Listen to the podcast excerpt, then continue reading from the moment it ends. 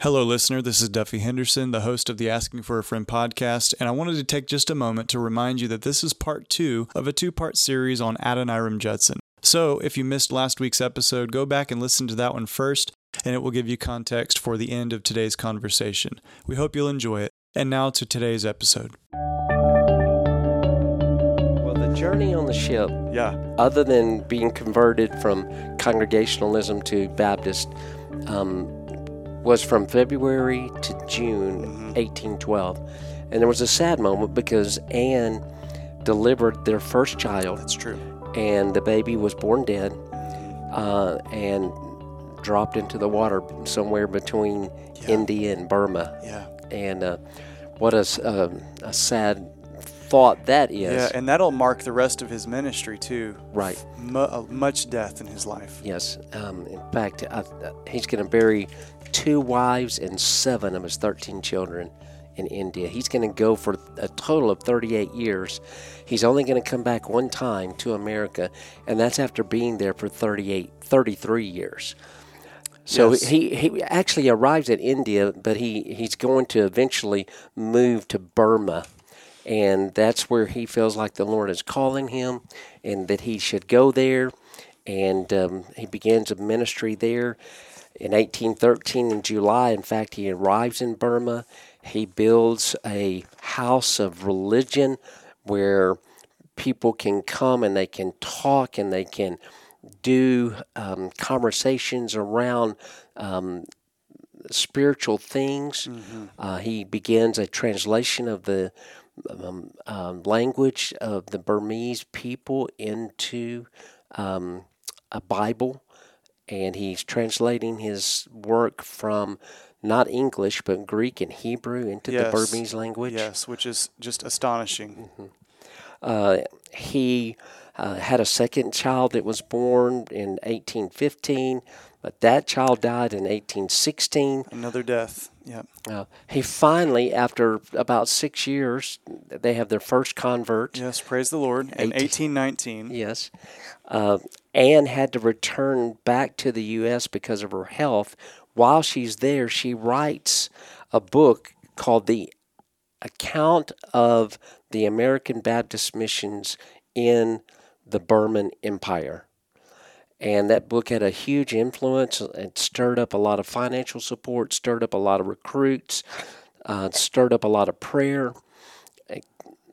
Anne goes back to Burma in December of um, 1823. Yep. Uh, there's more converts at that time. And in 1824, a war breaks out between Britain and the Burmese people. And in the middle of that, he is arrested as a spy and in prison. He's in prison. He's in prison for eight for 17 months.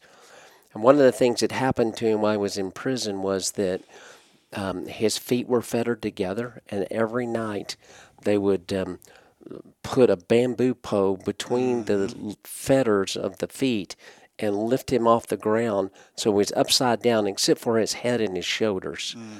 And he had to stay that way all night, every night. Um, it just a it's a torturous time. Yes. Anne tries to secure his release. Yep. Uh, she has another baby by this time. She's nursing that baby. Yep.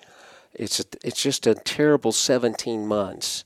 And at this point, that he's been, uh, they've been in Burma for approximately 13, 14 years, it looks like, by the timeline. So this is a long time in. Uh, Yes, And you can imagine, not not counting the being imprisoned and tortured, um, the, the difficulties leading up to that. So this is hor- difficult, horribly Right. difficult.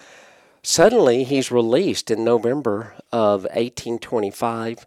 Um, the government wants to use him as a negotiator with the English, and October of 1826, just a, a just less than a year later, Anne dies. Yes. Her health was broken. Yes. She could not survive um, the health issues that she had. Uh, less than um, uh, a year later, the baby dies. Baby, another baby. And dies. yeah, so this was been would have been 1827. Yep. So by the time we get to 1831, 1830s is when um, I, I, I think that's kind of a pivotal moment, at least from my understanding. The Lord really started to. This is where uh, Adoniram starts seeing fruit from the harvest a little bit here. Yes. Um, I mean, he's gone through so much difficulty, and there will actually still be more difficulty to come. But I think in the 1830s is when things start turning a bit, and there's there's uh, fruit starts to come from Yes. all the hard labor. That's right. Uh, people begin to get interested in the Bible. They Yes. begin to get interested in spiritual things. People would come to Yes. him, and, and they would come to him from all parts Yes. of the nation, and they would come and say, "We have heard that you have a writing that can tell us how that we can be saved from hell. We have understood that we are." Um, going to hell, you have a writing that will tell us how we can escape. Yes, they would come to him from all over. uh, Uh, uh, Courtney Anderson accounts this uh, toward the second half of the book, and he uh, Adoniram wrote to a correspondent, "Please send tracts, thousands of tracts. um, and we were giving none to those but ask." So they weren't soliciting; people would be asking for these tracts. He says, I presume there have been 6,000 applications at the house. Some come two or three months' journey to get them from the borders of Siam and China. Sir, we hear that there is an eternal hell. We're afraid of it. Do give us the writing that will tell us how to escape it. Amen. Others came from frontiers of Cathay, I don't know where that is, 100 miles north of Ava. Sir, we have seen a writing that tells us about an eternal God. Are you the man who gives such gives away such writings? If so, pray give us one, for we want to know the truth before we die. Others would come from the interior of the country, where the name of Jesus Christ is little known. Are you Jesus Christ's man? Please give us the writing that tells us about Jesus Christ. Isn't that amazing? That is I love amazing. that. I love that. Now, what we didn't talk about, and we probably ought just mention very Sure, quickly, yeah. between 1827 and 1831, after Nancy or Anne had died, he went into a deep, dark Yes, depression. I do want to touch on that for just a moment. Um, so uh, let, let's back up for just a minute and remember the call to missions that he felt early on as a late teen, early, uh, young man, um, early adult.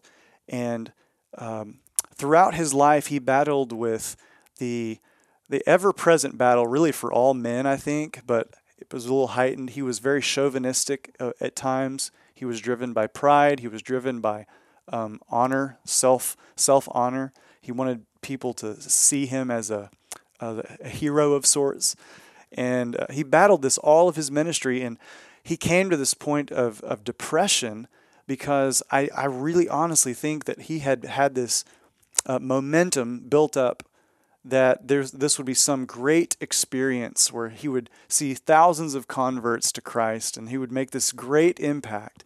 And between the death and the the imprisonment and all of the things that came, I think that was the battle of his pride with reality, with how God was planning on using him. And it just kind of came down to this moment, and he was uh, really self deprecating. He was turned in upon himself, self examination about how, uh, what has gone wrong. And I wanted to read one quote because this was just, this applies to all walks of life, not just missions, but this applies to any, any man or woman who is a, a believer. Um, he had begun, this, uh, Courtney Anderson accounts this uh, on page 382 he began, Adoniram began to suspect that his real motive in becoming a missionary had not been genuine humility and self abnegation, but it was ambition as the motivation. Ambition to be the first American foreign missionary, the first missionary to Burma, the first translator of the Bible into Burmese, and the first in his own eyes and in the eyes of man. And he had always known that this forwardness, self pride, and desire to stand out were serious flaws in his nature. Now he began to suspect that they were more than flaws. They made his entire missionary career up to now a kind of monstrous hypocrisy, a method of securing prominence and praise without admitting it to himself. He had deluded himself, but he had not deluded God. Perhaps here was the intention in all of the deaths that he had experienced to teach him true humility. And the closing sentence of this chapter is For Adoniram's mission, God had approval. For Adoniram and his self love, a harsh lesson. And that is a lesson that can be applicable to anyone listening. Um, we have these grandiose ideas sometimes about how God is going to use us and all of the things that we can do. And the fact is that God doesn't need either one of us, any of us, to accomplish his plan, but he uses us out of an act of grace in our lives in order to benefit others. That's right. And I think that's what Adoniram had this kind of this crucial moment. Um, right. It's very, very dark. It's for very him. dark. Very He dark. um, he secluded himself from the people. Yes. He built a hut out in the wilderness, Yep. uh, out in the jungle. Yep. Um, tiger infested in jungle, by the Yep, way. yep. And he dug his uh, his own grave next to the Yes. hut, and he would go out and just sit at the grave and contemplate death and his life. Yep. But 1831, as we mentioned, Yep. uh, was the turning point. He- Fast forward back again. Right. He began to kind of come out of that in 1830. Uh, his brother, his only brother, died. He received news of that eight months later after that death. And when he received that news, um, God used that to sort of propel him uh, out of his darkness and out of his depression. And then the revival started happening in 1831. Yes. Um, He had to kind of come to the end of himself, Right. in one sense. yes. And it kind of was the moment where he stopped relying on Adoniram and he relied on God to use Adoniram, right? right. He was kind of doing all of this a little bit kind of in his own uh, in his own fleshly uh, uh, strengths and things like that. Mm-hmm. Yeah.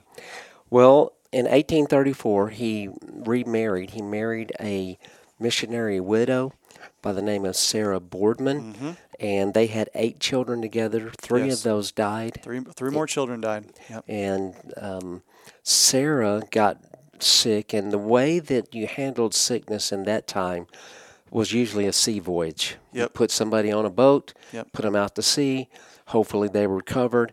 And so they put Sarah and Adoniram both on a boat. This is 33 years after he's arrived in Burma, and this is the first time he's going to go back. Mm-hmm. And so they head back to the United States. Sarah dies en route. They bury her, and he continues on to the United States. They, he has the three oldest children with him. He has left the three youngest children back at the um, mission Yeah, back in Burma. Back in Burma. Yep. Um, one of them dies before he gets back, Hmm. but he, he he sets the oldest children up in the United States, get everybody um, where they need to be, and sets everything in place. He marries again for the third time Third now. marriage. So he's buried around seven or eight children. He's buried two wives. Right, and now I mean, he's just that's he, that's just tragic. Just that in itself. He marries a, the, this girl by the name of Emily Chubbuck. Mm-hmm. She's 24. Yes. No, she's 29. Yep. He's 57. Yeah, huge. He marries a. Right. May as well try for a younger woman. Right. Right? Maybe she'll survive. Maybe she'll survive longer Right. than a few years. Yeah. So they go back to Burma. Yes. Uh, they have happy, uh, four happy years together. They have Yes. one child together. Yep. Um, and finally, in 1850, on April the 12th, Adoniram Judson, at 61 years old, is so um, sick that they again put him out to sea. He goes on his sea voyage. right, but he dies on the way back to the U.S. Yeah. and of course they uh, bury him at sea. Um, and at the time of his death, there were 74 churches in Burma, and he had translated the Burmese Bible again from Hebrew and Greek. And that really is the one of the lasting legacies, if not the most important legacy. That's the capstone of his ministry and mission work in Burma is the Bible in Burmese. That's right. It was um, done so well back then when he was doing it. This would have been, you know, in the 18, 30s. 1820s to 1830s. Yep. That was done so well that it's still used in Burma today. And it's not Burma, it's Myanmar. Myanmar is the is the country. It changed names at some point. Mm-hmm. Uh, Yep. Right. So same country. Right.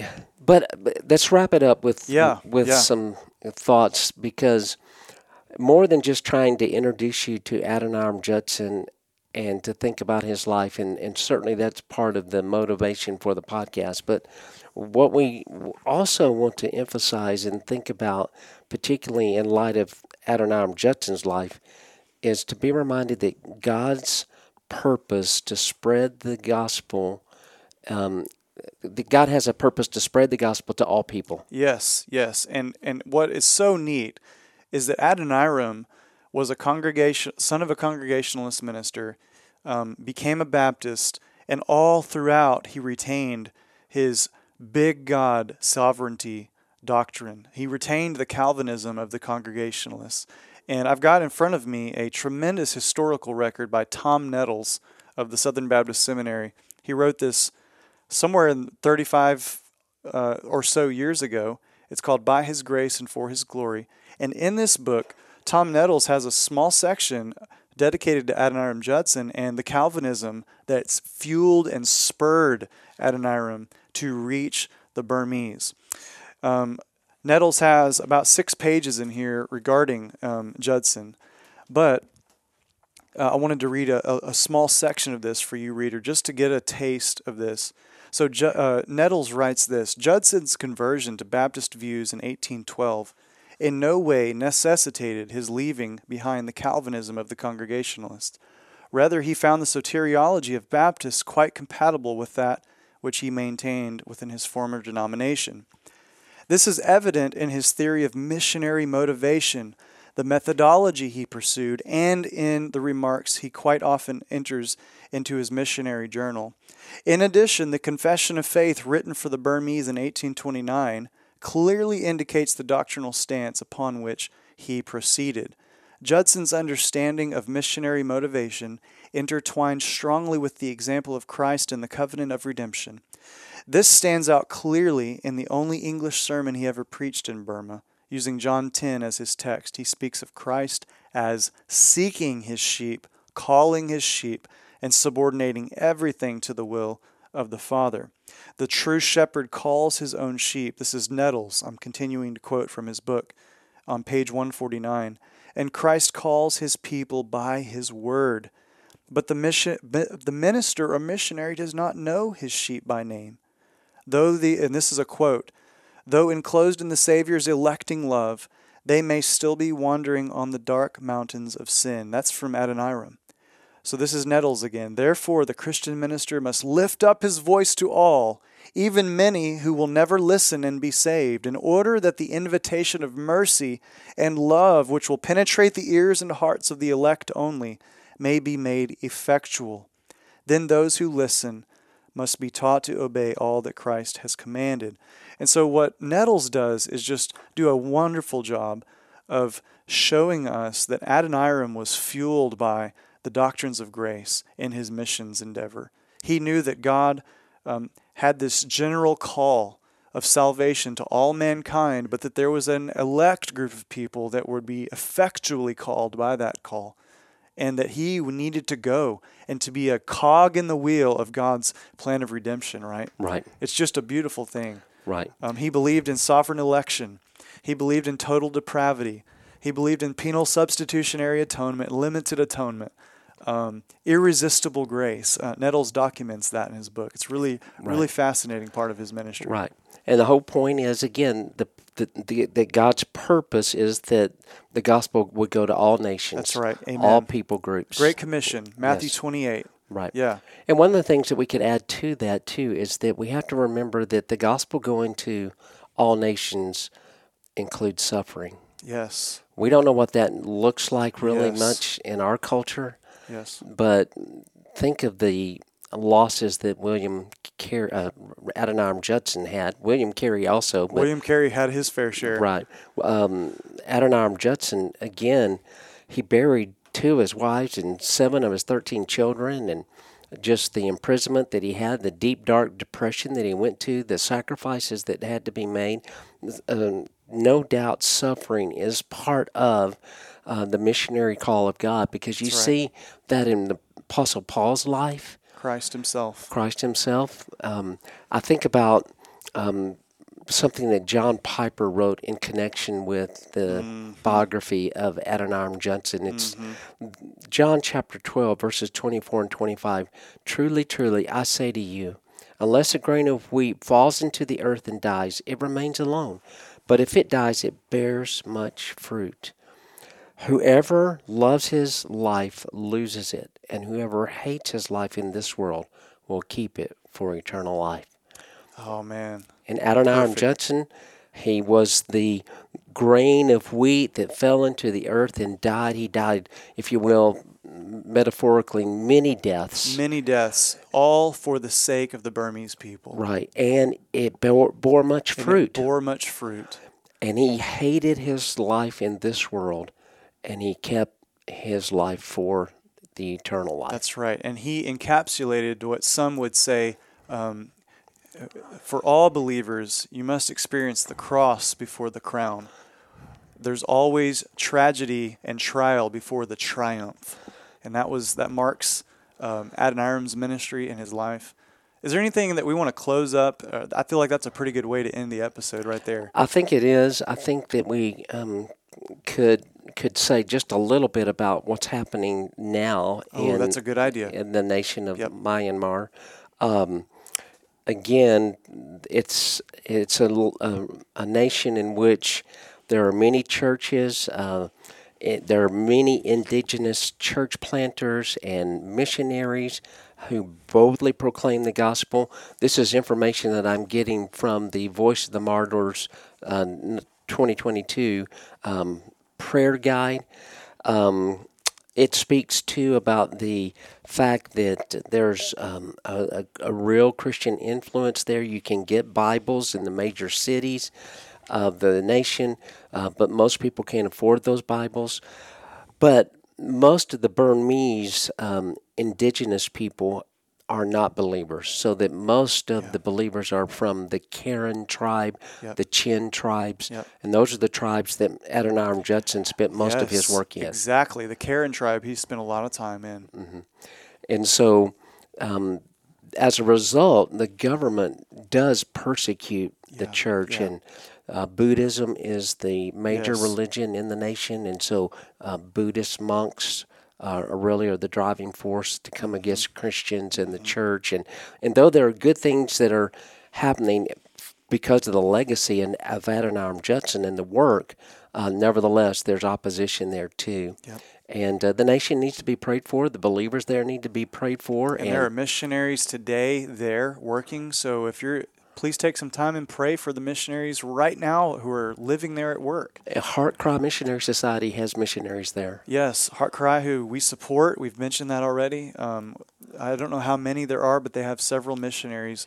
Uh, I believe indigenous missionaries there, um, right there. So, uh, yeah, let's end on that note. Pray for the people of of Myanmar, the missionaries there, that the work of the gospel would go forth unhindered, right? Um, and that would make um, converts. We know that Romans 1:16 is the power of the gospel to all who believe. Um, uh, that's good news for us today. Yes. And perhaps um, the Lord would use this episode to stir up a missionary desire in you, Yes. the listener. And perhaps you would uh, like to think about that. And uh, certainly you can talk to Duffy or myself. You can uh, come and, and be a part of the conversations that we could have with you around that. And we'd be glad to help you uh, as you think through that.